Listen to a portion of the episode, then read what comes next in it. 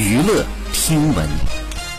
关注娱乐资讯，七月三十号，东京奥运会男子两百米个人混合泳决赛当中，中国选手汪顺夺冠。随后，张继科发文祝贺汪顺男子两百米混合泳夺金，网友纷纷评论：“你也很牛。”有趣的是，热评第一的内容是“哥你在热搜穿裤子的事”的起因是，有网友扒出一张此前张继科参加比赛时的动图，他在赛场外和其他人员一起观赛，为了让他能站起来，穿上了运动长裤，队友拿下一分，场面十分的诙谐，引起了网友爆笑。好，以上就是本期内。内容喜欢请点击订阅关注，持续为您发布最新娱乐资讯。